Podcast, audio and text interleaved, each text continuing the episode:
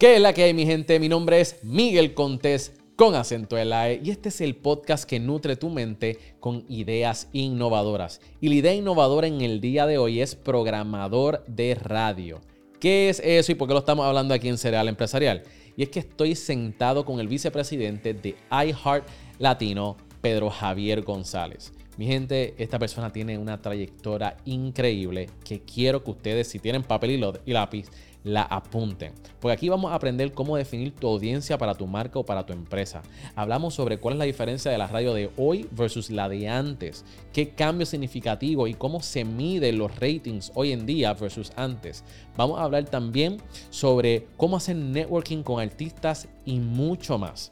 Pedro tiene una historia impresionante y también hablamos sobre cómo la fe ha jugado un rol importante dentro de su carrera. Así que eso y mucho más. Pero antes de comenzar esta entrevista, te quiero recordarle que si tú quieres crear un podcast de buena calidad y no sabes cómo, asegúrate de descargar nuestra guía en guiadepodcast.com. En esta guía vas a aprender cómo definir una audiencia, cómo publicar tu episodio en Apple Podcast y en Spotify. Te enseño cómo hacer un intro para tu podcast y muchísimo más. Cómo editar, cómo promocionarte, todo lo que necesitas para hacer un podcast. Y lo mejor de todo, que tan solamente tienes que hacer una tarea al día y puedes tener tu podcast en 30 días. Así que asegúrate de descargar nuestra guía en el día de hoy entrando a guiadepodcast.com guiadepodcast.com. ¿Y dónde estamos grabando? Estamos ahora mismo desde Parea Space. Mi gente, si tú quieres grabar un podcast, necesitas anuncios para tus redes sociales, grabar un voiceover, un audiolibro llegaste al lugar indicado. Aquí nosotros en Parea tenemos todo lo que necesitas para crear contenido de alta calidad. Nosotros tenemos las cámaras, las luces y lo único que falta es tu acción. Nosotros tenemos técnicos profesionales que te van a guiar en cada etapa del camino. Tenemos diferentes sets donde tú puedes grabar y escoger. Tenemos props, tenemos una pantalla LED gigante donde puedes poner tu video, tu branding, en fin, todo lo que necesitas para grabar tu contenido. Así que para reservar tu espacio, asegúrate de entrar a pareaspace.com, pareaspace.com. Y ahora sí, mi gente, sin más preámbulo, para mí es un placer y un privilegio presentarle la entrevista con Pedro Javier González, vicepresidente de iHeart Latino. Here we go. Y con ustedes, Miguel Contés, con acento en la E. Pedro Javier González, bienvenido al podcast. Qué bueno tenerte aquí, brother. Gracias a ti, Miguel. Gracias por recibirme. Desde la primera vez que te conocí, hice clic contigo y yo dije, yo tengo que invitar a este hombre aquí al podcast porque fue algo como que nos llevamos bien desde, una. desde una. Bien natural. Creo que se dio bien natural. Súper orgánico. Y, fue reciente también. Yo creo que eso, sí, un mes. Fue hace como un mes y, yo creo que tenemos mucho que hablar. Yes. Y, percibo de que vamos a inventar algo. Me gusta eso. Así que lo estoy tirando aquí. Puede ser que sí, puede ser que no, pero yo percibo que se va a dar algo. Eh, Pedro Javier, vicepresidente senior de programación de iHeart Latino. Yes. Yo quiero hablar sobre todo lo que tenga que ver con radio, cómo desarrollar equipos. Quiero hablar, quiero hablar sobre el equipo de venta. Quiero hablar sobre todo eso, pero vamos a empezar con tus orígenes. Ok. Ok. Tu pasión por la radio empezó. Yo hice, yo hice un research. tu pasión por la radio empezó como a los 11. Pero, pero te convertiste en el. ¿Cómo lo tengo aquí? Te convertiste. Es más, te voy a hacer la pregunta. ¿Cómo te convertiste en el programador más joven en la historia de la radio en Puerto Rico a tus 17 años? Wow. Pues mira, mi historia con la radio comienza eh, porque soy, el, eh, soy el menor de cuatro hermanos. Tengo dos hermanas mayores y mi hermano. Y yo honestamente cuando pequeño era miedoso. Yo detestaba dormir solo.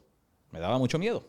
Así que yo todas las noches eh, dormía con uno de mis hermanos. Cambiaba todas las noches. Una noche con mi hermana mayor, después con mi otra hermana, después con mi hermano. Y a los 11 años mi papá dijo, eh, se acabó. Tienes que aprender a, dormir solo en tu cama.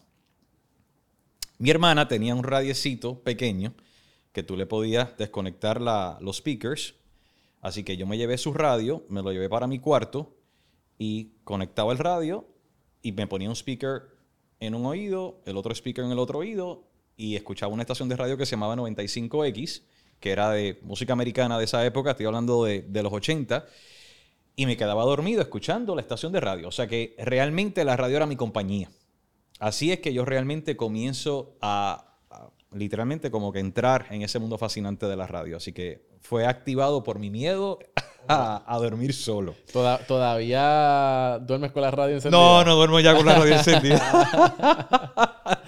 Pero eh, muchas de esas cosas después cuando comencé a ser programador eh, tenía todavía, que todavía no me había casado, eh, sí dormía con, con la radio para monitorear la estación de radio y bueno, toda esa locura. Pero así es que básicamente entró, o sea, entró como que a, a- a enamorarme de- del medio. Eso fue cuando tenía como 11 años. Y entonces empecé a escuchar los, los- countdowns, eh, los conteos de, de música, y me daba cuenta de que a cierta hora salía una canción y decía, ah, esa canción está entre las primeras 10 de la- o del countdown, y salió a esta hora, y me daba cuenta que se repetía a otra hora, y decía, hmm, ah, pues entonces ahora va a salir una canción que está pues está número 15 en el countdown y salía la canción. Y yo, ah, era como que me, era como el algoritmo, vamos a decirlo así, lo que es la, lo que es la fórmula de, de- programación o lo que se conoce como la arquitectura de, de la programación de la emisora, pues como que empecé a darme cuenta de, de ciertas cosas y a los 12, 13 años porque estaba constantemente escuchando la radio. Tanto es así que, pues, ¿qué uno hace a los 12, 13 años? Pues uno sale a la calle, en aquel momento, yo sé que hoy en día es distinto, pero en aquel momento uno salía a la calle a Ya. correr bicicleta, a jugar con los panas de la calle. Yo cuando empezó mi fiebre de la radio, yo literalmente llegaba de la escuela y lo mío era la radio y escuchar la radio. Y yo los viernes eh, eh, tenía dos tocadiscos de estos de, que uno compraba en Kmart eh, y tenía 10 discos 45 y tenía cassettes. Y yo hacía mi turno de disc jockey De verdad. eh, eh, en mi cuarto y grababa los comerciales, no grababa la música, grababa los comerciales de la estación de radio porque quería tener mi break comerciales de la estación de radio y hacía mi turno los viernes de 7 a 12, lo hacía en mi cuarto. Así que O sea, nadie te estaba escuchando. no era yo. Tú ponías tu música, Yes. grabas tu música Ajá, sí, porque tenía los 45 y y cogías los anuncios de la los radio anuncios de la radio. y tenías tu programa. Y tenía mi programa. Y era un turno de disc jockey. O sea, yo ponía una canción de Bon Jovi y sacaba la canción de Bon Jovi, despedía la canción de Bon Jovi y presentaba a Michael Jackson. Wow. Porque tenía una canción de Michael Jackson. Y esto fue te- a tus 13, 14 años. Sí, sí, 12, 12 años. Comencé, la, la fiebre comenzó cuando, como te dije, cuando el miedo de dormir solo y ya de ahí empecé a darme cuenta cómo es que funcionaba todo y me- honestamente me, me enamoré, me Eso enamoré, está- me enamoré del eso es medio. bien impresionante porque a esa edad, número uno, que tenga esa disciplina, que escuche, escuche la radio y cuando no estaba el internet, que tú no podías ver, mira, dame, dame entrar aquí cuáles son los, los- los top 100. Eso no se podía No, hacer Eso antes. era, había que escuchar los conteos. Yo tenía una libreta, apuntaba en la libreta la número 10, la número 9, la número 8, la 7. Yo, o sea, Wow. Era un entonces- fanático. Y entonces, ¿cómo desde los, desde los 12 hasta los 17, cómo entonces llegaste a trabajar en la radio y te convertiste en programador? Eh, bueno, básicamente, eh, yo era un nerd, honestamente. Yo era de los estofones. Eh, y mi intención originalmente era ser ingeniero químico. A mí me encantaba todo lo que tenía que ver con física, o sea, las ciencias, matemáticas, todo eso es lo que me gustaba a mí. Um, y pues obviamente a, a mis papás yo les decía, yo voy a ser ingeniero químico, pero mi hobby va a ser la radio. Pero fue pasando el tiempo y fue pasando el tiempo y ya cuando estaba como en tercer año de high school, yo dije, no, no, no, no, no, esto no, yo tengo que, esto, esto es lo que me apasiona. O sea, no voy a ser ingeniero químico, así que decidí no ser ingeniero químico y que quería eh, estudiar comunicaciones, que en ese momento es lo que se ofrecía en Puerto Rico, estudiar comunicaciones y dedicarme a la radio. ¿Cómo entro a la radio? Entro a la radio eh, y me gusta dar los detalles porque hay momentos en que uno dice de que, wow, definitivamente Dios tiene un destino para cada uno de nosotros y pues definitivamente Dios tiene un destino para mí en los medios de comunicación y pues en la radio. Eh, mi papá en el año 1991, yo tenía 17 años, mi papá eh, le da un, derrame, así que cae en el hospital en intensivo eh, y mi mamá se levantaba todos los días súper temprano para prepararse para ir a ver a mi papá. Ya mis hermanos, ya mis hermanos básicamente, ya ninguno realmente estaba viviendo en la casa, todos se habían independizado. Eh, así que yo lo que hacía es que eh, me levantaba temprano y un amigo mío de la escuela, eh, un compañero de la escuela me buscaba y nos íbamos para la escuela. So, un día en específico, eh, esto pasó en noviembre eh, del 91, yo recuerdo que tenía un examen de física y uno de matemática y no había estudiado absolutamente nada. Ok. Así que llamo eh, al pana y le digo, David, no he estudiado para los exámenes, no voy mañana para la escuela. Y me dice, ¿seguro? Yo, seguro no voy. Ok, tranquilo, pues no paso por ti. No, no venga. Digo, ok, ¿cómo hago? Porque tú sabes cómo era antes. O sea, yo decía a mami que no iba a ir a, a- a la escuela porque no estudié para dos exámenes. Me dice, no, vas y coges el examen y, te, te cuelga. cuelga. O sea, que pues, yo dije, no, pues déjame callarme la boca. Me levanté al otro día a las 5 y 30 de la mañana, como siempre hacía. Me meto al baño, me cambio, para que mi mamá, que ya estaba, ella también, en el proceso de, de ponerse lista para ir al hospital, escuchara La actividad. la actividad que yo, yo me estaba ya cambiando y todo el asunto. Así que yo me pongo mi uniforme del colegio y todo el asunto. Y cierro la puerta del cuarto, pero me quedo dentro del cuarto.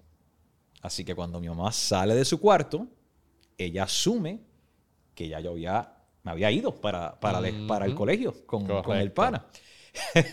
so, mi mamá se monta en su carro, arranca para el hospital, yo escucho cuando mami se va y ahí bueno, nuevamente me tiro a la cama y me acuesto a dormir hasta las 11 de la mañana.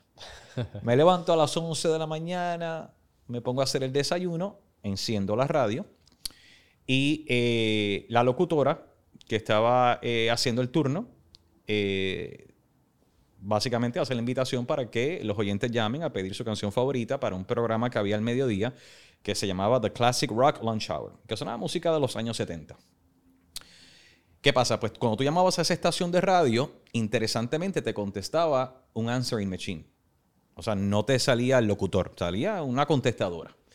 Y yo llamaba porque pedía música, pero ya estaba acostumbrado a que me salía el mensaje, el beep, y yo dejaba el O nombre sea, de que la esto era canción. costumbre tú llamar a, a la Sí, a la yo llamaba, radio. yo llamaba, yo llamaba. Eh, llamaba para eso mismo, pero de- dejaba el nombre de la canción, ah, quiero escuchar, qué sé yo, whatever, una canción de Bon Jovi, de lo que sea.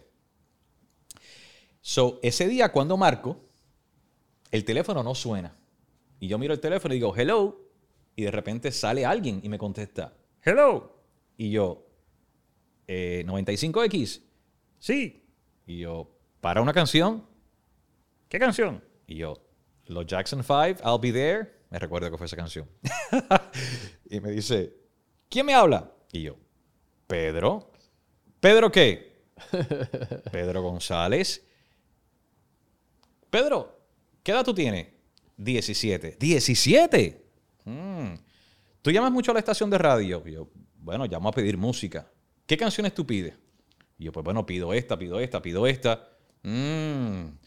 Mira, te habla Fernan Jr., yo soy el director de programación de la emisora y he escuchado los cassettes del Answering Machine que utilizamos para hacer el countdown de peticiones. Oh, wow. Y honestamente te he escuchado cuando dejas los mensajes y la verdad es que creo que tienes potencial para trabajar en la radio. ¿Te gustaría ser disc jockey? Wow. Así. Así. Y yo, imagínate, empiezo a darle puños a las paredes.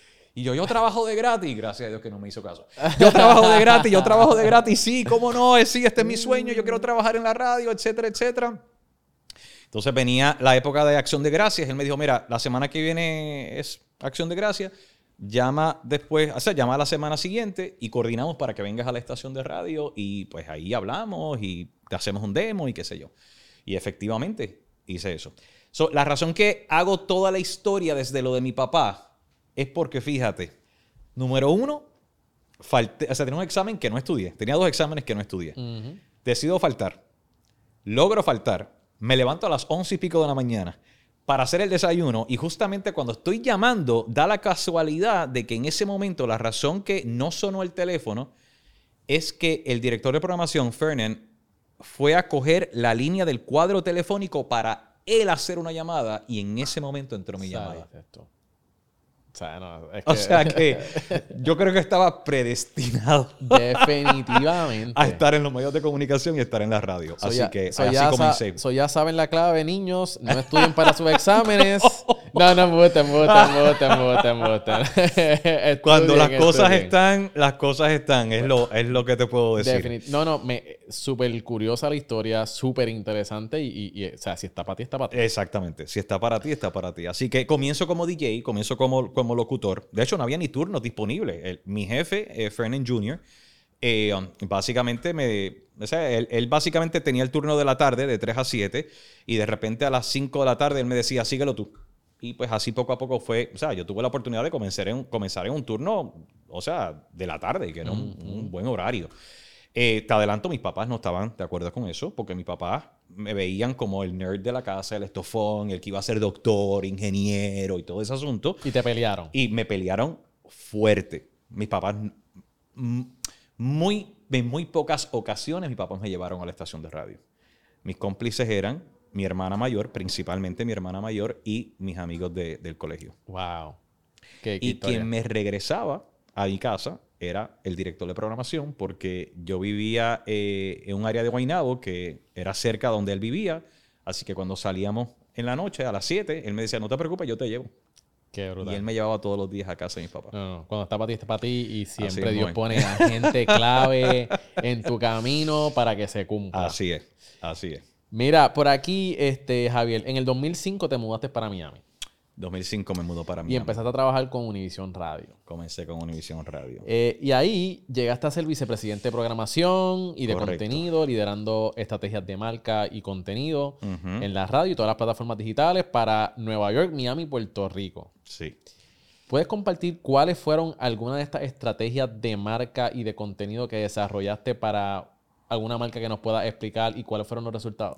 Mira, la verdad del asunto es que cuando tengo la oportunidad para ser programador, que, que comencé aquí en Puerto Rico, en, en una estación de radio que se llama Fidelity, tenía, tenía 23 años y tuve, tuve la oportunidad que me abrieron la puerta y me dieron la oportunidad. Tuve eh, la ventaja de trabajar con dos grandes conocedores eh, de la industria y de la radio, ¿no? Y de, de cómo trabajar con marcas y posicionamiento de marcas y, y, eh, bueno, estrategias para audiencia y todo.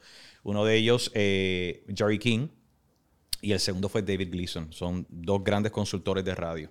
Eh, así que aprendí obviamente mucho de ellos. Eh, de ahí pues obviamente aquí en Puerto Rico comencé con Fidelity, trabajé con Salsoul, trabajé con Noti1, o sea, trabajé con varias marcas en Puerto Rico y el mercado de Puerto Rico en ese aspecto es bien importante porque Puerto Rico es un mercado pequeño, pero hay ciento y pico de emisoras en Puerto Rico, o sea que es bien competitivo. Cuando tú trabajas en un mercado como Puerto Rico y sales a trabajar en mercados hispanos en Estados Unidos, pues obviamente vas con una gran ventaja. ¿Por qué? Porque vienes de trabajar, como te explico, en un mercado que es altamente competitivo porque es fragmentado y segmentado, porque todos somos puertorriqueños. Así que esto es lo que se conoce como un mercado general, un general market latino, porque pues obviamente somos latinos, somos puertorriqueños. So, cuando la primera, la- el primer reto cuando tú vas a trabajar fuera de Puerto Rico es que pues el latino, número uno, es un nicho dentro del mercado general. ¿Ok? Ok. Porque pues el latino no representa la mayoría del mercado. ¿Ok? So, un mercado como Nueva York, pues tal vez el latino te puede representar entre un 15, tal vez cerca de un 20% de lo que es la población entera. En Miami, hoy, hoy en día, lo que se define como el mercado del, del sur de la Florida, te representa tal vez un 50%. Y así sucesivamente. ¿Qué pasa? El latino en Estados Unidos no es, no es homogéneo como es, por ejemplo, cuando tú vienes a Puerto Rico. El latino eh, en Estados Unidos, eh, hay, hay dos factores que te crea distintos subgrupos que tienes que tomar en cuenta al momento de tú hacer estrategias. Número uno es el uso del lenguaje. Ok. Tú tienes hispanos eh, en Estados Unidos que te pueden hablar español, otros que te hablan inglés y otros que son pues bilingües.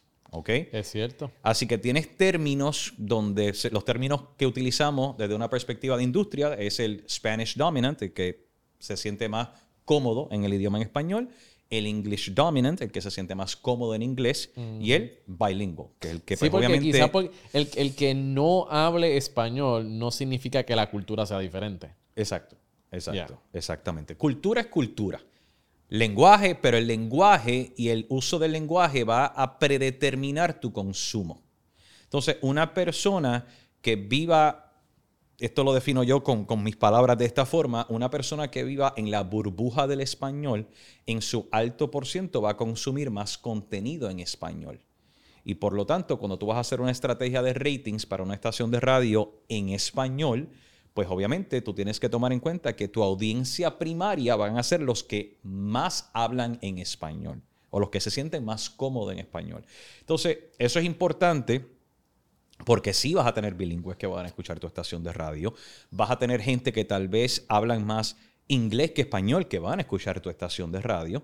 Pero al momento de cuánto tiempo le van a dedicar, pues obviamente el que vive en el mundo en español, pues va a permanecer más tiempo en las estaciones que su contenido en español. O sea que son opciones más limitadas.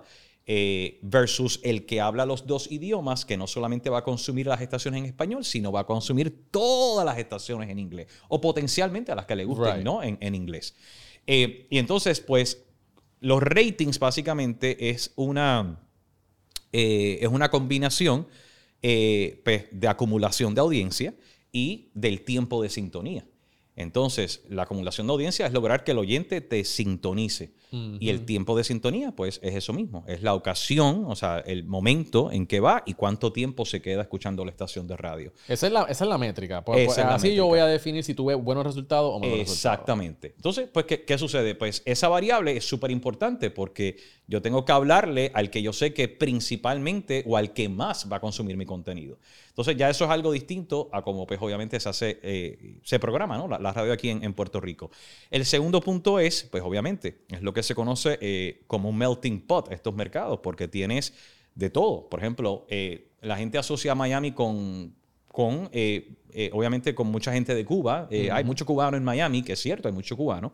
Pero el cubano realmente representa un 50%. Tienes otro 50% que no es cubano. Entonces el otro 50% tienes venezolanos, tienes colombianos, tienes nicaragüenses, tienes argentinos, tienes mexicanos, tienes puertorriqueños. Entonces es cómo tú logras hacer una fórmula eh, eh, que apele a la persona que primariamente habla español, que a la misma vez también eh, logre agrupar a la mayor cantidad de nacionalidades. Y así que ese, ese honestamente es el reto. ¿Cómo se hace? Hay que estudiar, obviamente, a tu audiencia. Hay que hacer research, hay que hacer mucho research. Y yo creo que, honestamente, le doy muchas gracias a Dios eh, por esto, ¿no? O sea, a fin de cuentas es tener la data y cómo interpretar la data y convertirla entonces en una fórmula de, radio, o sea, que, que, funcione. So, hay unas cosas ahí clave que tú dijiste. Y esto lo podemos aplicar a nuestras propias marcas y a nuestros negocios. Número uno es saber quién es tu audiencia. Yes. Definir y como tú claramente definiste aquí, no, mira, si, tú si estamos en este, en este país y en este mercado, tenemos tanto 50, 50% de esta nacionalidad y el otro 50% se divide entre estas otras nacionalidades. O sea, tú tienes que saber, porque dependiendo de quién sea tu audiencia, así es que tú vas a formular los copies, así es que tú vas a estructurar los anuncios, así es que tú vas a, llevar el mensaje o la oferta o las compañías, los auspicios que tú vas a hacer en la radio. Eso es número uno. Eso, eso, es clave para todo negocio. Yo creo que es el fundamento para hacer todo lo que tú vas a hacer, ya sea promociones, contenido grabaciones, etc. Lo otro es saber cómo tú vas a saber que vas a tener éxito. Es definir la métrica. Correcto. ¿Cómo yo sé que estoy teniendo éxito? Pues voy a medirlo a través de cuánta gente se me está suscribiendo a mi canal de YouTube, por decir algo. cuánta, eh, cuánto tiempo están escuchando mi contenido. Porque pues quizás puedes tener muchos views, pero lo que escuchan, tus episodios son de, media hora, pero te escuchan más que dos minutos. Correcto. Pues entonces quizás eso no apele mucho a los auspiciadores. So, hay muchas cosas que están, ¿verdad?, en juego ahí. So, número uno, saber tu audiencia. Número dos, eh, las métricas por las cuales vas a medir tu, esfuerzo. Y, la tercera, ¿cuál fue? ¿Dijiste otra o lo dije toda? No, básicamente, básicamente, es así porque la, radio, la radio tradicional, ¿no? La radio tradicional básicamente eh, es a base de ratings, así que esa es la, métrica, la métrica principal. El, el, rating tú lo logras con acumulación de audiencia y el tiempo de sintonía, es una combinación de esas dos cosas. Y pues Obviamente, eh, claro, esos ratings tú se los presentas a los clientes y los clientes compran demográficos. Así que tú tienes que entender dónde está la oportunidad eh, desde una perspectiva de mercado para poder ganar en los demográficos donde el cliente está dispuesto a invertir. Y cuando tú me hablas de clientes, estamos hablando de auspiciadores. De auspiciadores, es correcto. Entonces, vamos a hablar sobre eh, un contraste, la radio de antes versus la radio de hoy. Hmm. ¿Cómo ha cambiado la industria? ¿Tú entiendes que es más o menos igual? ¿Simplemente unas cositas diferentes? ¿Cuál es tu, perpe- Yo creo, yo perspectiva creo, ahí? bueno, es- ahí, ahí hay varias ramificaciones que pudiésemos hablar. Hay, la radio ha tenido dos cambios fundamentales. Eh, un cambio de la industria en Estados Unidos, esto no aplica a Puerto Rico, pero un cambio de la industria ha sido la forma en cómo se mide la encuesta.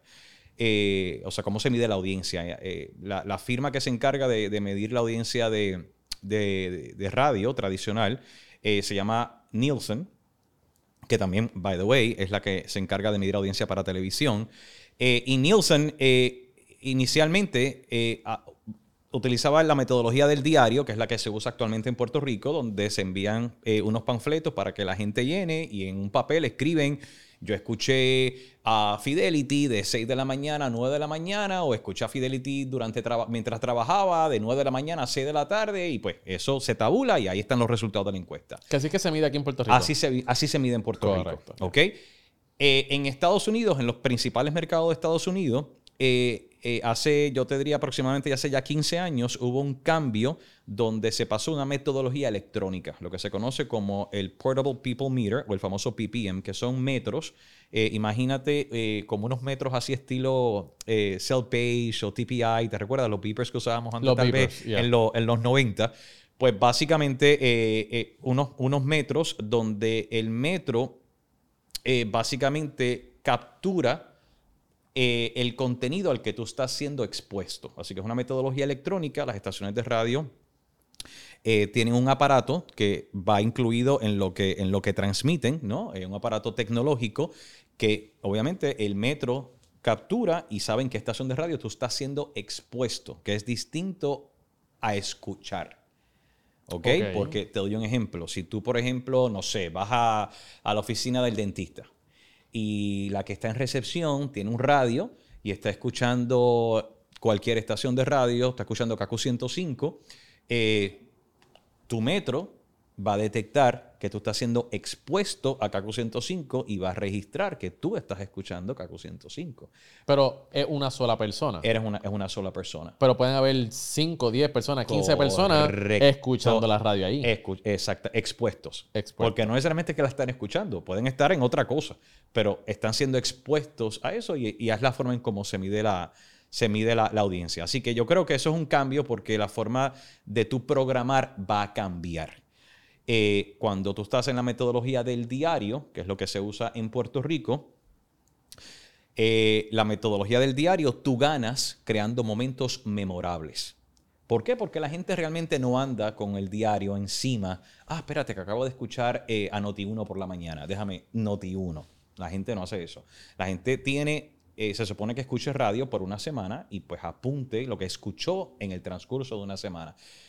Como seres humanos, como somos todos, No todo el mundo lo deja para último minuto. Así que, oh, wow, tengo que llenar el, el- tengo que llenar el panfleto. ¿Qué, qué fue lo que yo escuché el, el miércoles pasado? ¿Qué fue lo que yo escuché el domingo? Entonces, para que eso llegue al papel, tú tienes que haber creado un momento memorable en la, en la mente de, de ese oyente para que llegue al diario y de ahí entonces pues te- tenga los ratings. Y como tú creas un, un momento Por eso memorable. vas, vas a tener en Puerto Rico, que es lo que ha estado pasando durante los últimos más de, imagínate, yo creo que más de 25 años, tal vez 30, la proliferación y seguramente saturación de talk shows que existe. ¿Por qué? Porque los momentos memorables, muchos de ellos, eh, terminan siendo con cosas que hagan las personalidades. La música no necesariamente es memorable, porque una canción de Bad Bunny tú la puedes escuchar en un sinnúmero de estaciones de radio. ¿Ok? Así que lo que realmente crea esos momentos memorables es la personalidad. Y lo que a fin de cuentas hace la radio, la radio es obviamente la personalidad, es lo que le da ese companionship, esa compañía, que fue lo que a fin de cuentas me llevó a mí a entrar al mundo de la, de la radio. So, ese cambio en cómo, en cómo se mide la encuesta, en cómo se mide la audiencia, es, es fundamental, número uno. Y el segundo, que obviamente es obvio, que todo el mundo ya conoce, es la revolución digital que ha estado pasando. Claro. Entonces, eh, ¿qué significa eso? A mí me, me encanta siempre dar este ejemplo. La historia, la historia de Bad Bunny. La historia de Bad Bunny es que él trabajaba en un econo eh, y eh, alguien se lo presenta a Noah eh, y Noah decide, tranquilo, renuncia, vete a tu casa, compone música, graba música y que yo voy a hacer la inversión. Y bueno, Bad Bunny es el fenómeno que es hoy en día. Ese fenómeno existe porque existen las plataformas digitales y hay forma de tú hacer un modelo de negocio donde no te haga falta la radio. ¿Ok? Donde tú tienes un modelo de negocio donde usas el streaming, donde usas los Spotify, usas los, los Amazon, usas los YouTube, usas todo eso y hay un modelo de negocio junto con eventos que tú realmente no te hace falta la radio y puedes crear un buen modelo de negocio que genere buen dinero con eso. Antes que existieran todos estos modelos de streaming, si Bad Bunny no sonaba en la radio, vamos a decir en un término de dos años, Bad Bunny seguramente hubiese regresado al Econo. Porque entonces realmente nunca hubiese tenido pues lo que en aquel momento se definía como éxito. Por eso cuando uno ve las películas de Richie Valens, La Bamba, o ve la película de Selena, la alegría de los artistas, oh, estoy sonando en la radio, no lo puedo creer, porque llegar a la radio era como que, wow, lo logré, ya oficialmente soy un artista conocido, llegué al mainstream, hice mi crossover. So, la radio sigue siendo sumamente importante para el artista, porque la radio te da esa cre- credibilidad y te lleva a unos demográficos que no necesariamente las plataformas digitales han masificado todavía. Así que tú puedes tener un modelo de negocio eh, que dependa puramente de digital, que tal vez te deje X cantidad de dinero, vamos a decir un millón, dos, tres millones de dólares, pero si entras a la radio y logras pegar, quote unquote, en la radio, eso, esos dos, tres millones se pueden triplicar, o, o sea, por 15, por 5, por 6, por 7, por 8, porque ahí es que entran todas estas marcas. Ahí entran los Coca-Cola, ahí entran los ATT, entran todas estas marcas que están obviamente dispuestos Y, a, y- y- a invertir Ey, cuando dices invertir, invierten en el artista. en el artista. En el artista. Porque están sonando en la radio. Porque, claro, porque obviamente la, la radio te masifica. O sea, la radio yo creo que esto, esto es sumamente importante. La radio es una fuente de distribución.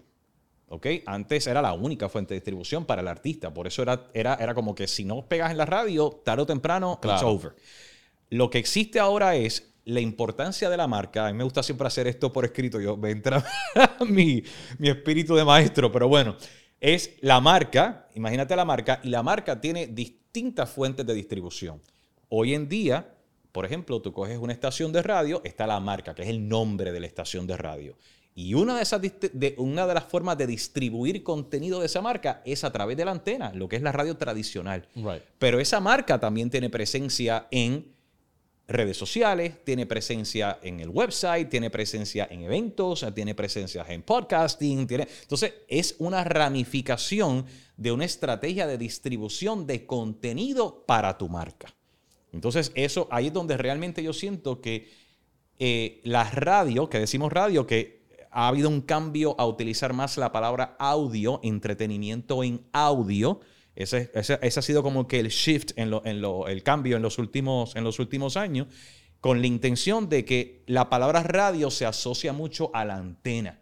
Y realmente ya no hay una estrategia específicamente para la Para antena ese canal de distribución. para ese canal de distribución. Pero los programadores, que por ejemplo los programadores que yo contrato hoy en día, yo a todos les pido que tienen que tener una mentalidad 360, porque Claro. son los programadores de la marca, son los dueños de una marca.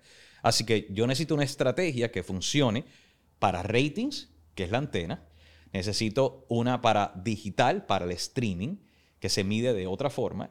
Necesito uno para redes sociales, que se mide y se hace de otra forma, y así sucesivamente. Una para eventos, la importancia de los eventos. Eso está conectado a tu marca. Claro. Así que eso implica las relaciones con los artistas, con las disqueras, etcétera. Entonces, entonces ya antes el programador era sencillamente el que hacía lo que se conoce como un log de música, un playlist de música. Exacto. Y yo, yo hacía un gran eso- playlist de música. los nenes de, de, de, de siete años lo hacen con Spotify. Exactamente. Hoy un programador tiene que ser un Yeah. estratega, un estratega de cómo tú llegas a las distintas audiencias y proteges, y que obviamente no tan solo que protejas, sino que realmente sea orgánico para tu marca.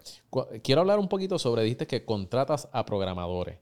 Tú fuiste responsable de desarrollar las estrategias de contenido y de reclutar y desarrollar el talento para WKAQ. Ah, ok. ¿Ok? Ajá. Y convertiste esa estación, en esa estación una de las más importantes en Puerto Rico. So, ¿cuál es el secreto para encontrar a talentos y reclutar a todos estos talentos para llevar una estación al éxito? Una vez más, tienes que conocer tu audiencia. Es que a todos estos, eh, honestamente, no hay un secreto. Eh, es tú te- tener un feeling del mercado, el conocer a tu audiencia, el tú hablar a tu audiencia. Yo soy una persona que para cada cosa que voy a dar, me o sea, siempre pido el tener data para poder interpretar la data y decir, ok, esto es lo que está pasando, esto es lo que está sucediendo en el mercado, vámonos por aquí. El caso específico de WKQ, cuando yo comencé a trabajar en, en Univision en ese momento, año 2005, WKQ básicamente venía de ser un formato tradicional de noticias, donde tenías locutores que se leían noticias, se repetían las noticias, un reloj de 20 minutos y se repetía lo mismo cada 20 minutos. Un reloj que por muchos años, o sea, digo reloj me refiero a la arquitectura, ¿no? Al formato que tenía la estación, por muchos años había tenido éxito. Pero eh, cuando estaba en Noti1, previo a trabajar en WKQ, nosotros habíamos creado un formato completamente eh, distinto que, eh, que en aquel momento eh, quien el moderador era el host, era Normando Valentín. Eh, y básicamente cambiamos el concepto tradicional de tener locutores leyendo noticias a añadir el elemento de tener un moderador que pudiese entrevistar y que los protagonistas de la noticia fueran parte del show. O sea, que ya no era un locutor leyéndote noticia, sino como que, no, esto, esto cambia. Entonces, ¿qué sucede? Por otra parte, también había comenzado la proliferación de las plataformas de las redes sociales.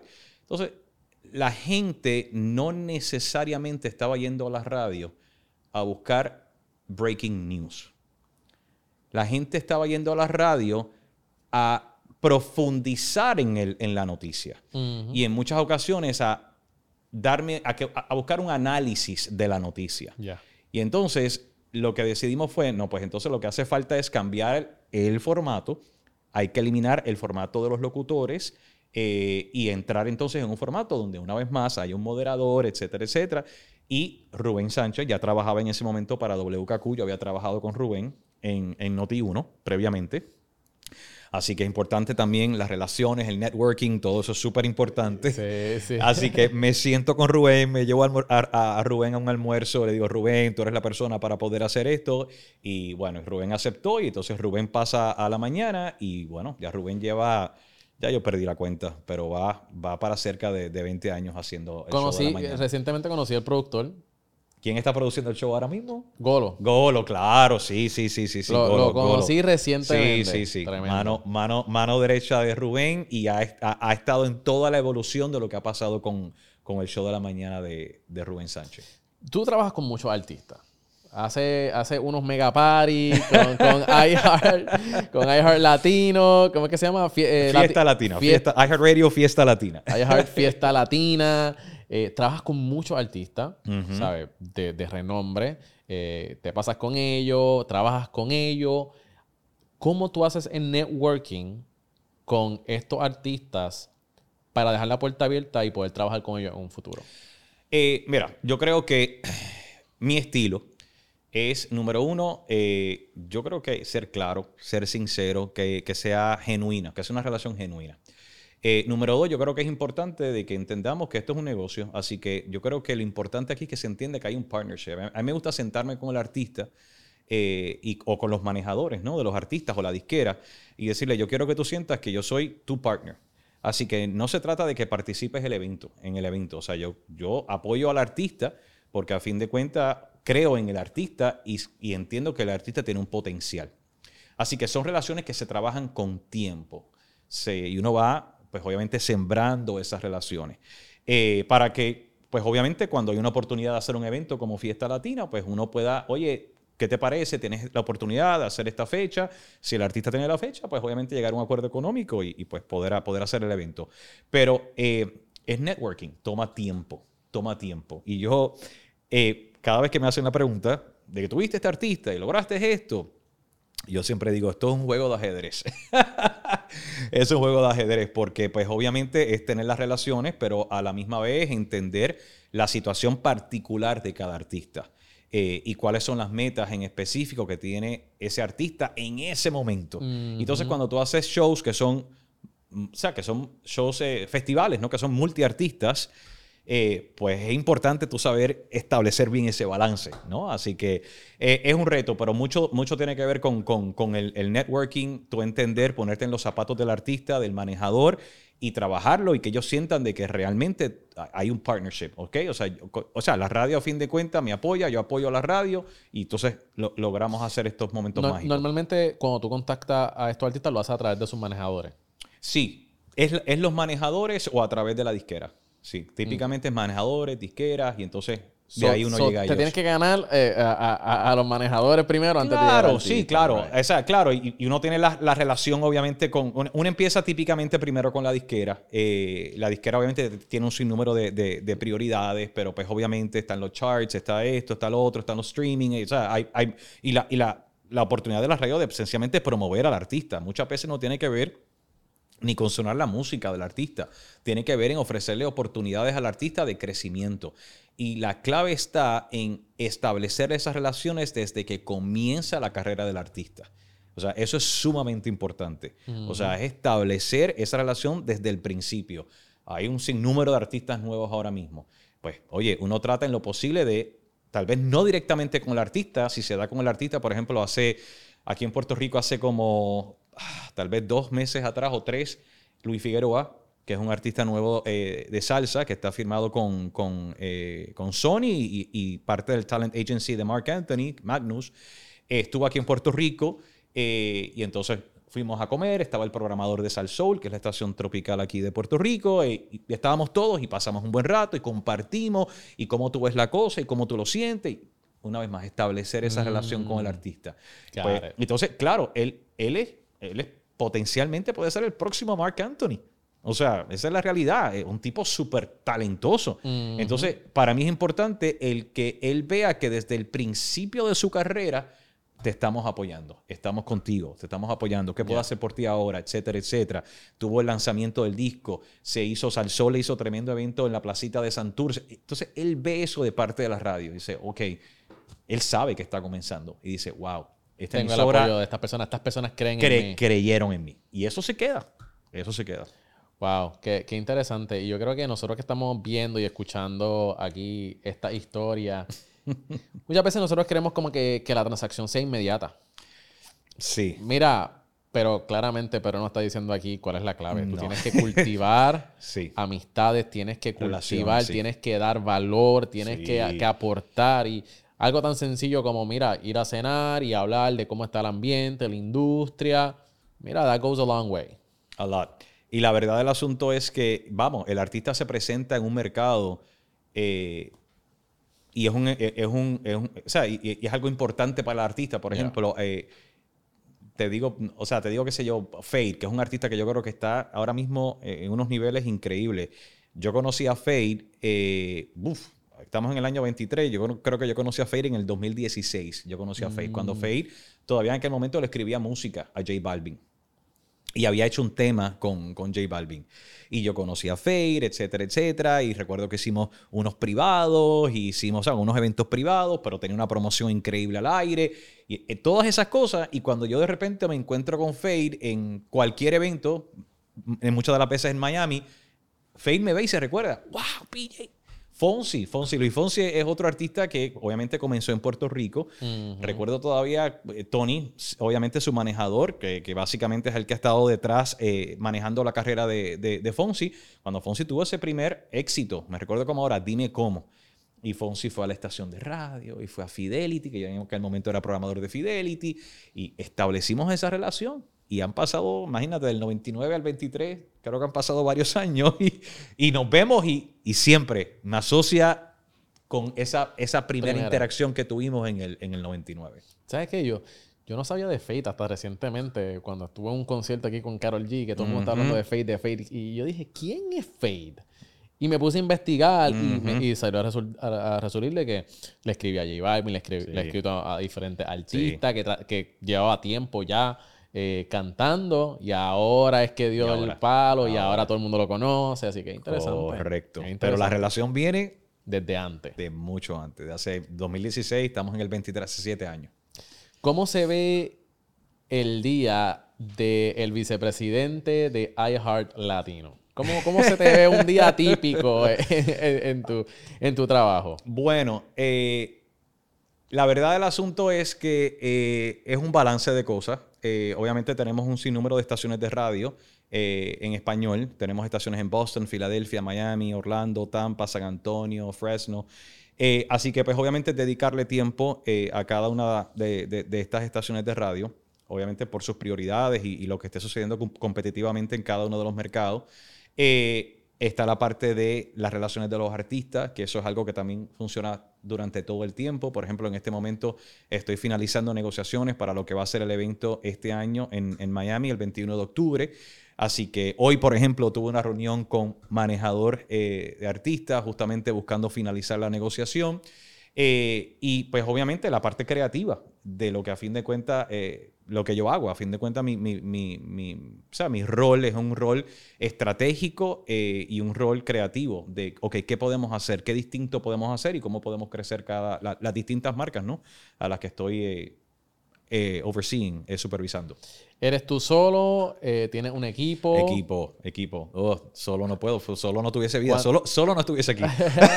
No tuviese ¿Cuánta. ¿Cuánta gente está en tu equipo, Pedro? Wow, honestamente no, no los he contado, eh, pero de programadores solamente, eh, me parece que somos cerca de nueve programadores.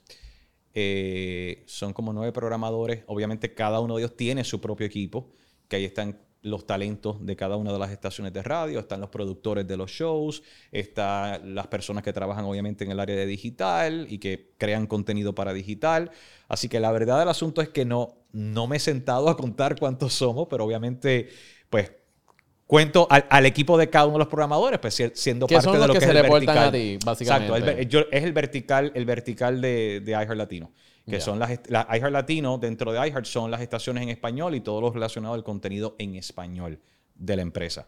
iHeart obviamente es, es la empresa de audio número uno en Estados Unidos, tiene más de 850 estaciones de radio, eh, llegan a más del 90% de la comunidad estadounidense, eh, obviamente en Estados Unidos, o sea, 9 de, cada, 9 de cada 10 personas tienen contacto con una estación de iHeart, o sea, e- e- es ese tipo de cosas. Tienen la aplicación, la aplicación de iHeartRadio, eh, que se lanzó hace más de, de, me atrevo a decir, hace casi 13, 14 años.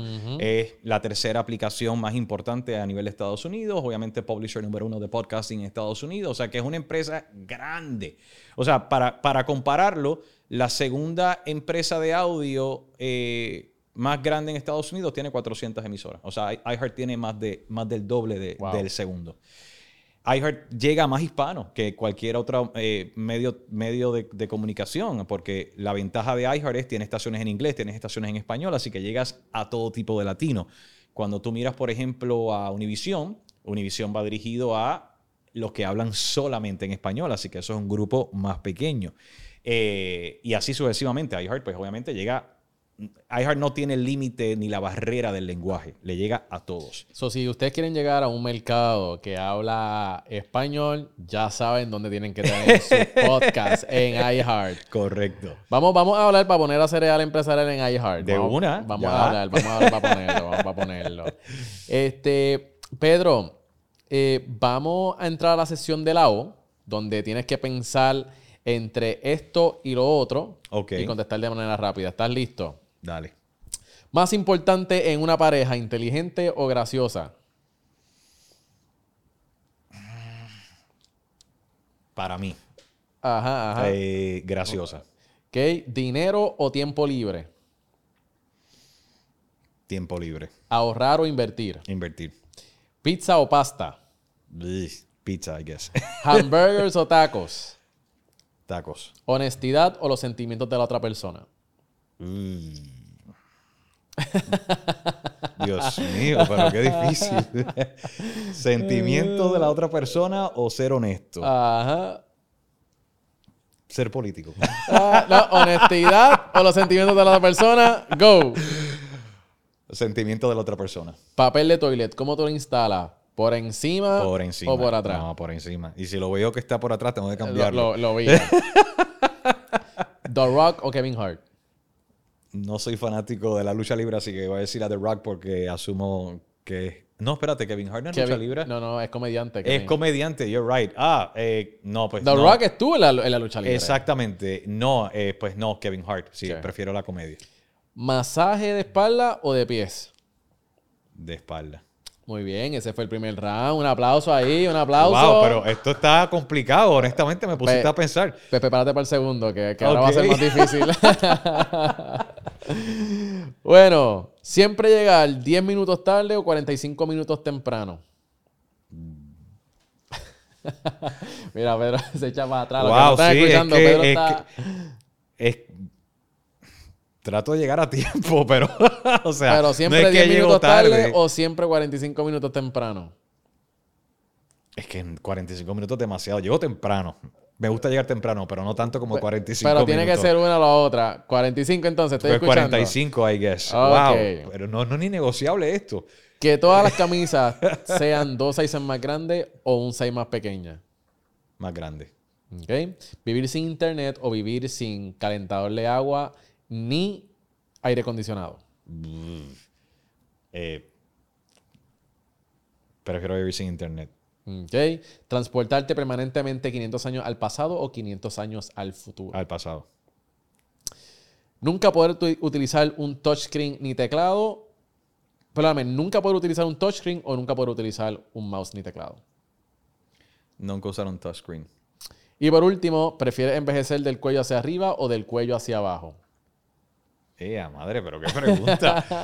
Prefiero envejecer del cuello hacia arriba o del cuello hacia abajo. Eh, me da igual, pero pues tengo que contestarte una. no Claro, sé, claro. Asumo que del cuello hacia abajo, maybe. Ok, ok. para ahí fotos por lo menos. Ahí está. fuerte el aplauso, fuerte el aplauso. Bueno, eh, esa fue la voz. Así que le hiciste bien, le hiciste bien. Súper, Conocimos un poquito ahí de, de PJ. Bueno, vamos ahora a hablar un poquito sobre eh, perspectivas de vida y mentalidades. Y hablando de mentalidades, ¿cuál es la mentalidad que es vital para prosperar según tu perspectiva? Wow, qué profundo. ¿Cuál es la mentalidad para prosperar? Para mí, y justamente eh, esto, esto salió hoy en una conversación con un, un gran amigo mío. Yo creo que es tan importante hacer las cosas con buena intención. Eh, yo creo que más allá de uno conocer su mercado y todo ese tipo de cosas, que vamos a llevarlo a la mente más empresarial y todo eso y cómo tener éxito, a- nivel empresarial, yo creo que eh, hay un asunto eh, de la prosperidad que está atado a tu tener buenas intenciones, a tu ser una buena persona. Yo creo que es importante intentar ser una buena persona. Y yo creo que el mundo está hambriento de que hayan buenas personas. Y yo creo que eh, eso no significa que no va a haber gente que va a prosperar y no necesariamente sean gente buena, pero mi filosofía de vida, mi filosofía, mi mentalidad de, de- de cómo manejar la prosperidad es tener buenas intenciones y en lo posible ser buena persona. Yo, yo estoy de acuerdo con eso. Eh, yo creo que eso es ley universal. Lo que tú siembras, tú cosechas. Exactamente. Y si tú haces cosas buenas, de alguna manera tú ayudaste a alguien, como tú hiciste con muchos artistas desde un principio, cuando, en su carrera, cuando estaban comenzando, puedes ver los frutos después de 10, 15, 20 años. Exactamente. Muy bien, gracias por compartir eso con, con nosotros. ¿Cuál fue tu encuentro con Dios? ¿Cómo fue tu... Eres, eres cristiano, eh, lo profesas a través de tus redes sociales, la gente que te conoce lo sabe. ¿Cómo tú te encontraste con Dios? Eh, yo honestamente, eh, yo te diría que desde pequeño yo siempre como que he tenido mi relación con Dios. Pero pues como todo ser humano, uno crece, uno se expone a, a distintas situaciones y también tiene, va, va evolucionando su, la forma de uno ver la vida también va evolucionando.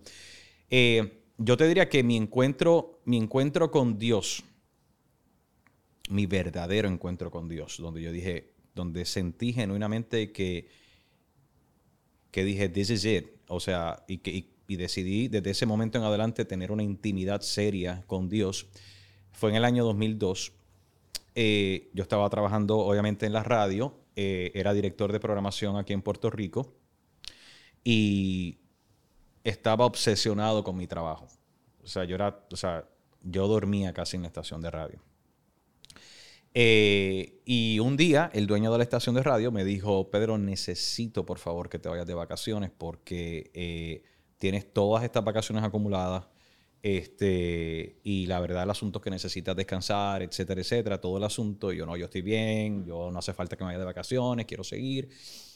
No, tienes que irte, etcétera, etcétera. Y yo, bueno, pues está bien, no me quedó otro remedio. Me recuerdo que me fui unos días para casa de mi hermano que vivía en Orlando regreso a Puerto Rico eh, y tenía dos amistades.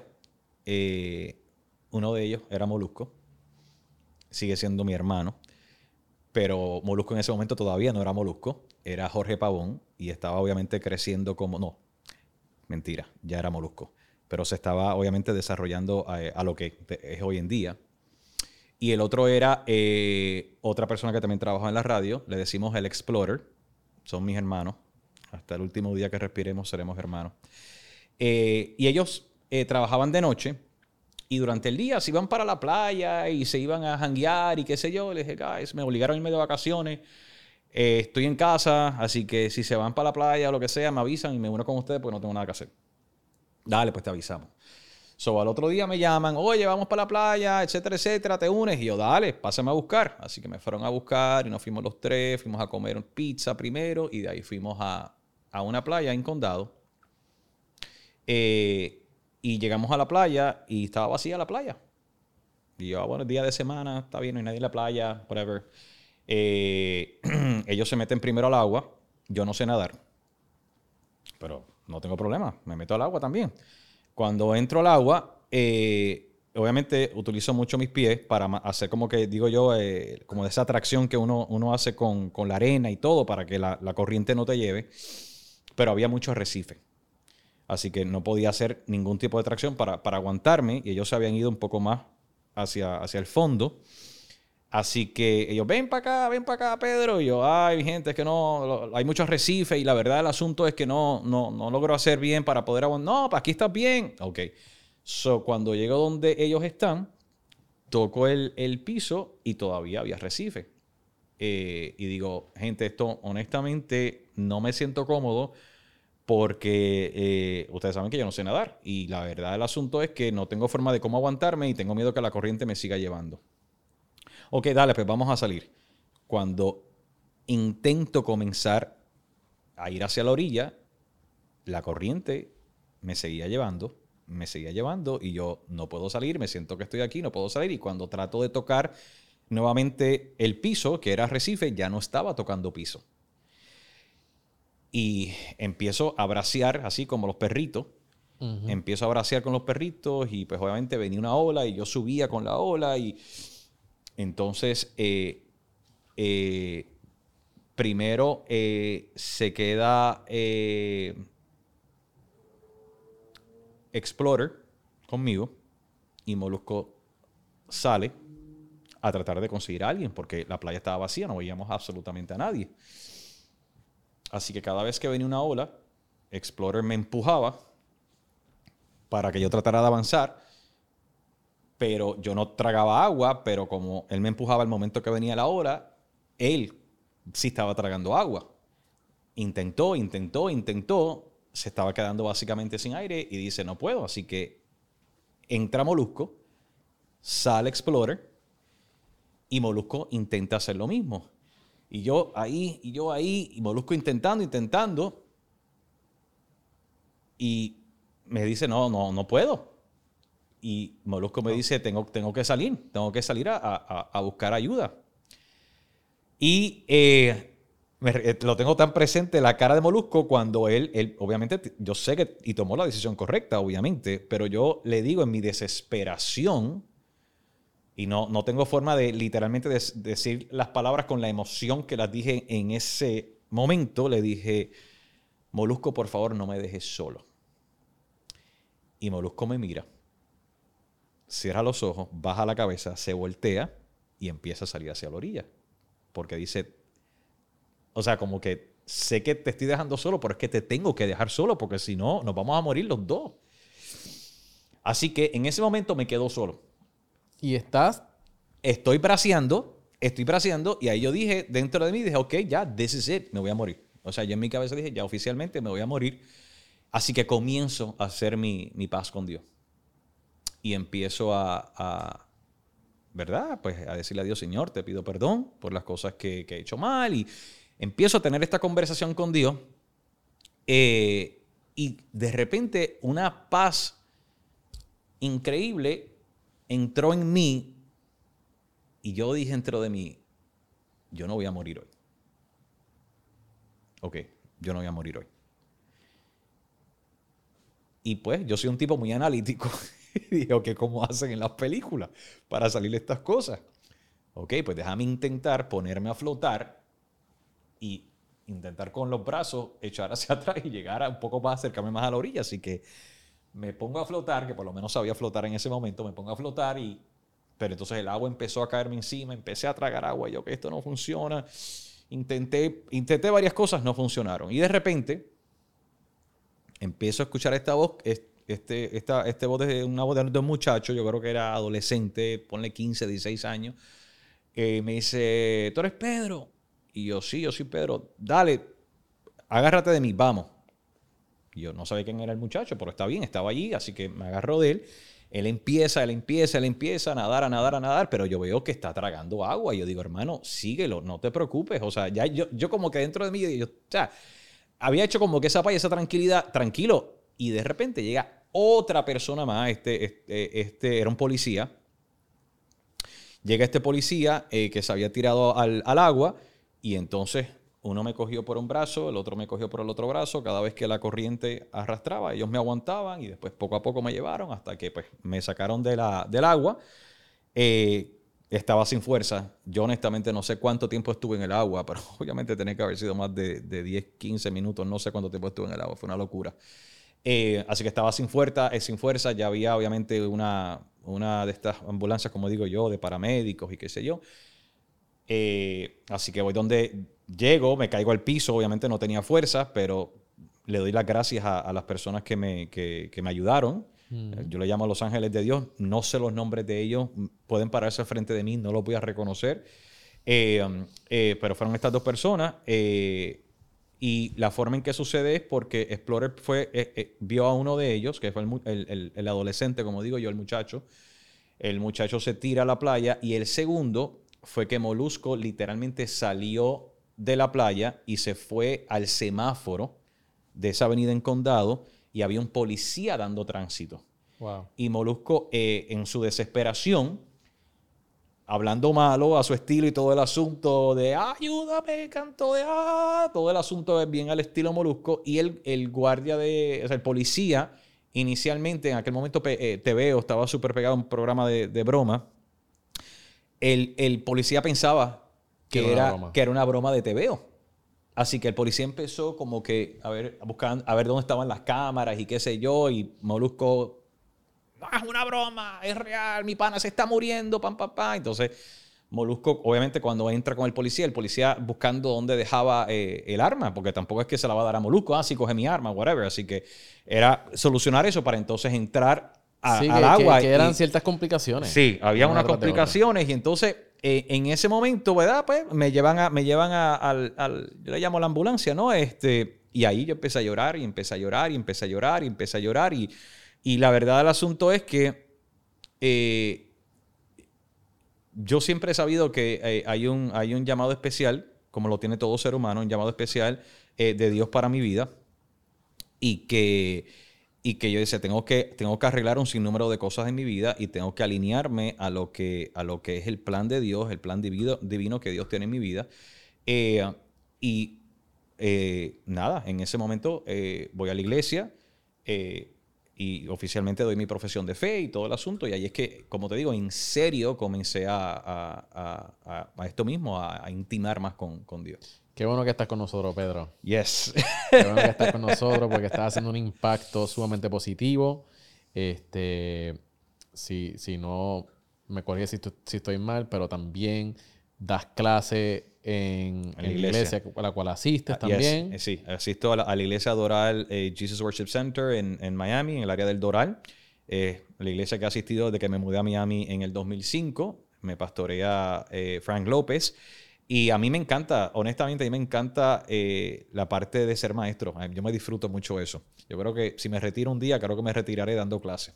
Eh, y, y surgió la oportunidad y a mí me encanta. Así que me, me dieron la oportunidad de ser parte de- del, del- de- del Ministerio de, de Escuela Bíblica. Tengo una, una pregunta. ¿Llegaste a aprender a nadar? No. de- No, no he aprendido, no he aprendido, a, na- a na- no he aprendido a nadar todavía. Y la verdad del asunto es que eh, no le tengo miedo al agua. O sea, yo sigo yendo a la playa. Ya. Yo entro a la playa, no tengo problemas con eso. Eh, voy a las piscinas, me meto a una piscina, no, no tengo, soy precavido. claro, claro. Eh, pero, pero no, no, no, no he aprendido a nadar. Estás- Estás confiado. Estás Sí, confiado. estoy ya como está. que.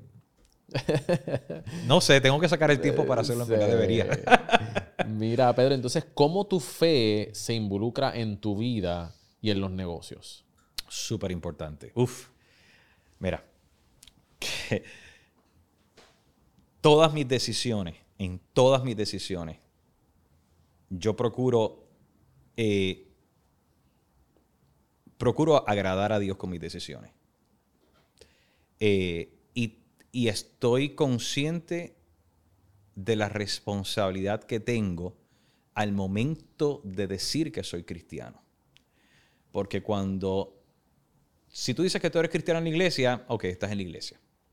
Pero cuando tú dices que eres cristiano fuera de la iglesia, todos los ojos se ponen en ti y todo el mundo va a empezar a ver si realmente eres cristiano o no eres cristiano. O sea, en otras palabras, el mundo quiere saber si tú das frutos o no das frutos. Así que para mí eso es sumamente importante. Y en, el, en la industria que yo estoy, eh, pues obviamente eh, para mí, por ejemplo, una de las cosas más importantes es ser íntegro y ser honesto. Eh, porque no hay mucho de eso. Y no solamente en mi industria, no lo hay en el mundo en general. O sea, solamente prendan el televisor y vean las noticias o en, en redes sociales pueden ver lo que está pasando. Eh, um, y, y para mí eso es importante. O sea, el yo hacer las cosas con integridad, el cuando yo digo, oye, vamos a hacer esto, cumplir con lo que estoy diciendo que voy a hacer. O sea, yo no soy la persona que tú vas a ver mi trabajo necesariamente eh, citando la Biblia ni hablando de versículos bíblicos.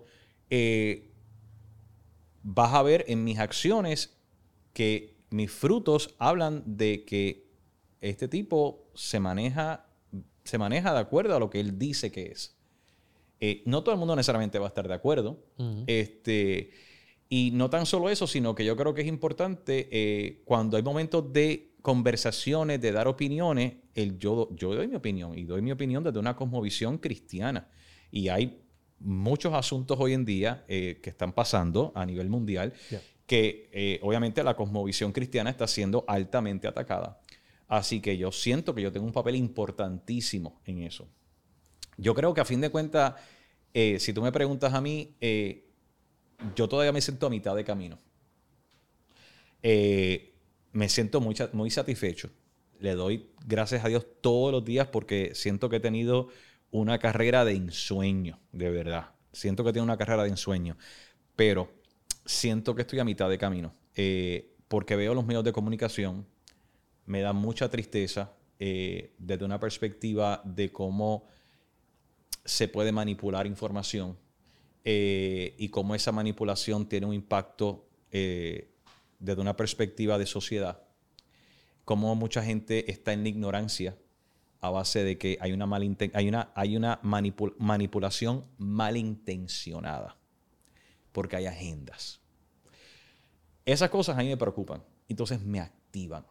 Yo digo, si Dios a mí me ha dado la oportunidad de estar aquí donde estoy y llegué de una forma tan, no sé, inesperada, obviamente yo siento, como yo le llamo, el factor Dios está metido en esto. Yo una vez le pregunté a mi pastor, pastor, ¿cómo yo sé cuál es la voluntad de Dios para mi vida? Y la contestación que él me dio se ha convertido en el lema de mis decisiones. Su respuesta fue la siguiente. Donde esté la gracia y el favor de Dios en tu vida, esa es la voluntad de Dios para ti. So, cuando yo miro hacia atrás, específicamente de una perspectiva, vamos a hablar profesional, que hasta cierto punto lo llamo también mi ministerio. Eh, yo digo, donde Dios me ha dado gracia y favor desde el día uno, ha sido en los medios de comunicación. Así que Dios me ha permitido el establecer todas estas relaciones con gente que jamás en mi vida pensé que iba a tener relaciones. Eh, con ejecutivos que son súper importantes en la industria. Y yo digo, algo Dios tiene con esto. Todavía no sé lo que es.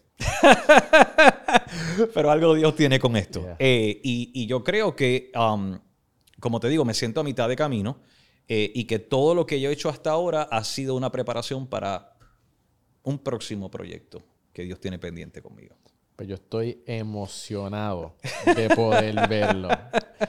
Así que y, quiero ser parte de eso. Así que gracias por compartir eso con nosotros. Yes. Eh, Pedro, puedes compartir quizás, ya no mencionaste uno, pero puedes compartir con nosotros, quizás montarnos en la máquina del tiempo y que nos puedas decir cuál ha sido uno de los momentos más difíciles de tu vida. Uf, más difíciles de mi vida. Y, que lo, y, cómo lo, ah, lo, hayas superado. Mira, eh, yo te diría que uno de los momentos más críticos de mi vida eh, fue cuando recibo la oferta de Univision. Trabajaba aquí en Puerto Rico para irme para Estados Unidos. Eh, ya yo estaba obviamente asistiendo a la iglesia, así que quería estar seguro que estuviese en el plan de Dios y que, fuesen las cosas, o sea, que tomase la decisión correcta. Y me sentí bien seguro de que eso era lo que, lo que debía hacer, que era mi próximo paso. Eh, ese primer año de, de mi transición fue bien difícil, bien difícil, bien difícil. Hubo muchos cambios en mi vida ese año. Eso fue el año 2005. Fue el cambio eh, pues de compañía de trabajar en una compañía de familia que tenía y sigo teniendo una excelente relación con, los dueños, a pasar a Corporate America, que obviamente funciona dramáticamente distinto. Eh, también me casé ese año. O sea, me caso también el mismo año que comienzo a trabajar en, en, Univision, es el año que también me caso. Eh, entonces era trabajo nuevo, vivir en un mercado distinto, una ciudad distinta, casarme, o sea, era, eh, creo que no sé, no, sé ni cómo no me di cuenta de que la locura que yo estaba cometiendo en ese momento, pero lo hice. Y yo creo que el adaptarme a todo eso se me hizo sumamente difícil, en especial en el área profesional, porque me sentía que no encajaba. Yo decía, no, ¿qué yo, qué yo hago aquí? O sea, yo literalmente entraba a las, a las reuniones en Univisión y escuchaba a todo el mundo hablar y yo hablaba y yo decía, yo creo que no me entienden. Eh, ¿Será que estoy diciendo lo que no debo decir? O sea, eh, es, es, un choque cultural porque eh, en mi caso yo nunca había vivido fuera de Puerto Rico. Era la primera vez que me estaba yendo. y Univisión es una compañía, obviamente, que la audiencia es dirigida a hispanos y todo, pero, o sea, tiene de todo. Tienes hispanos trabajando allí, pero tienes gente que no son hispanos, que vienen con cultura distinta. era, era todo este choque. Y me recuerdo en una ocasión, yo creo que eran los primeros tres meses, nos llaman a una reunión en Dallas. Voy a Dallas a esa reunión. Contaban todos los gerentes, estaban, estaban todos los ejecutivos de la, de la empresa, de la división de radio, de Univision. Y llego allí, y eran dos días de reuniones y ese primer día fue horrible, fue fatal, horrible, horrible, horrible, horrible. Fue fatal, fatal. Me recuerdo que me fui a la habitación del cuarto, llamo eh, a la que todavía era mi novia, no nos habíamos casado. Llamo a, ahora a la que hoy en día es mi esposa, llamo a Damaris y le digo, oye Damaris, está pasando esto. Yo creo que yo cometí un grave error. Yo creo que yo nunca me debería de Puerto Rico. Yo creo que yo no, yo no hay forma de que yo aquí... Eh, esto, yo voy a hacer un fracaso total aquí. Esto no, esto no es para mí. Me echo a llorar y todo el asunto con ella en el teléfono. Y ella me da, me da ánimo, me dice, no, Dios te llevó allí, Dios te, Dios te va a dar, eh, eh, Dios te va a respaldar, Dios va a esto, Dios va a lo otro. Se me dio una palabra de aliento y de apoyo. Y yo tenía que ir a una cena, que, diríamos ese día. Ese que me dijo, no, tú levántate, te metes al baño, tú te lavas la cara y tú vas a ir a esa cena y tú vas a hacer tú y todo ese asunto. Así que me dio todo ese apoyo. Así que hice, hice lo que dijo mi mujer, eh, mi novia en ese momento, y voy a la cena, etcétera, etcétera. Eh, y al otro día regresé a Miami. Y recuerdo que era de noche, aterrizó el avión. En ese momento, te estoy hablando año 2005, así que eran los, los teléfonos que, ¿cómo se llama? Los, Los flip phones. Los flip, exacto. Tan pronto aterrizó el avión en Miami, prendo el teléfono y tenía un mensaje de voz. y cuando escucho el mensaje era mi pastor, que lo acababa de conocer, porque yo llevaba en Miami ni tres meses.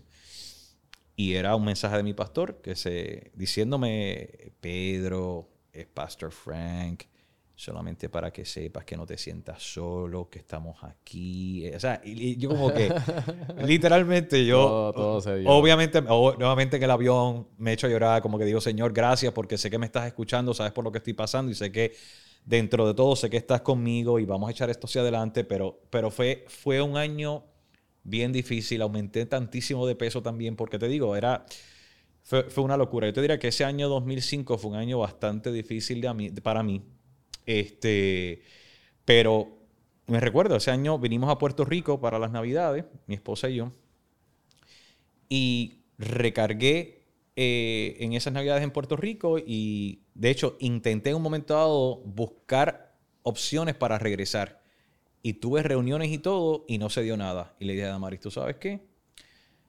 No se abrieron puertas, así que Dios quiere que me quede en Miami. Tú lo que Así necesitabas era un lechón, dos pasteles y, ya, y, ya, y recuperaste energía y fuímonos. Exactamente. Regresé a. Miami y regresé con un mindset nuevo, energías nuevas y dije, ok, let's do this. Let's ok, do yo this, puedo, o sea, honestamente, eh, o sea, sentí que tenía, o sea, como que eh, recibí un confidence de que puedo hacer esto, vamos a hacerlo. Y, y aquí. Pedro, última pregunta. ¿Cuál es tu por qué? ¿Cuál es ¿Qué es lo que te motiva todas las mañanas a levantarte y dar lo mejor de ti? Quiero cambiar las cosas. honestamente. Para mí, yo quiero ser un agente de cambio.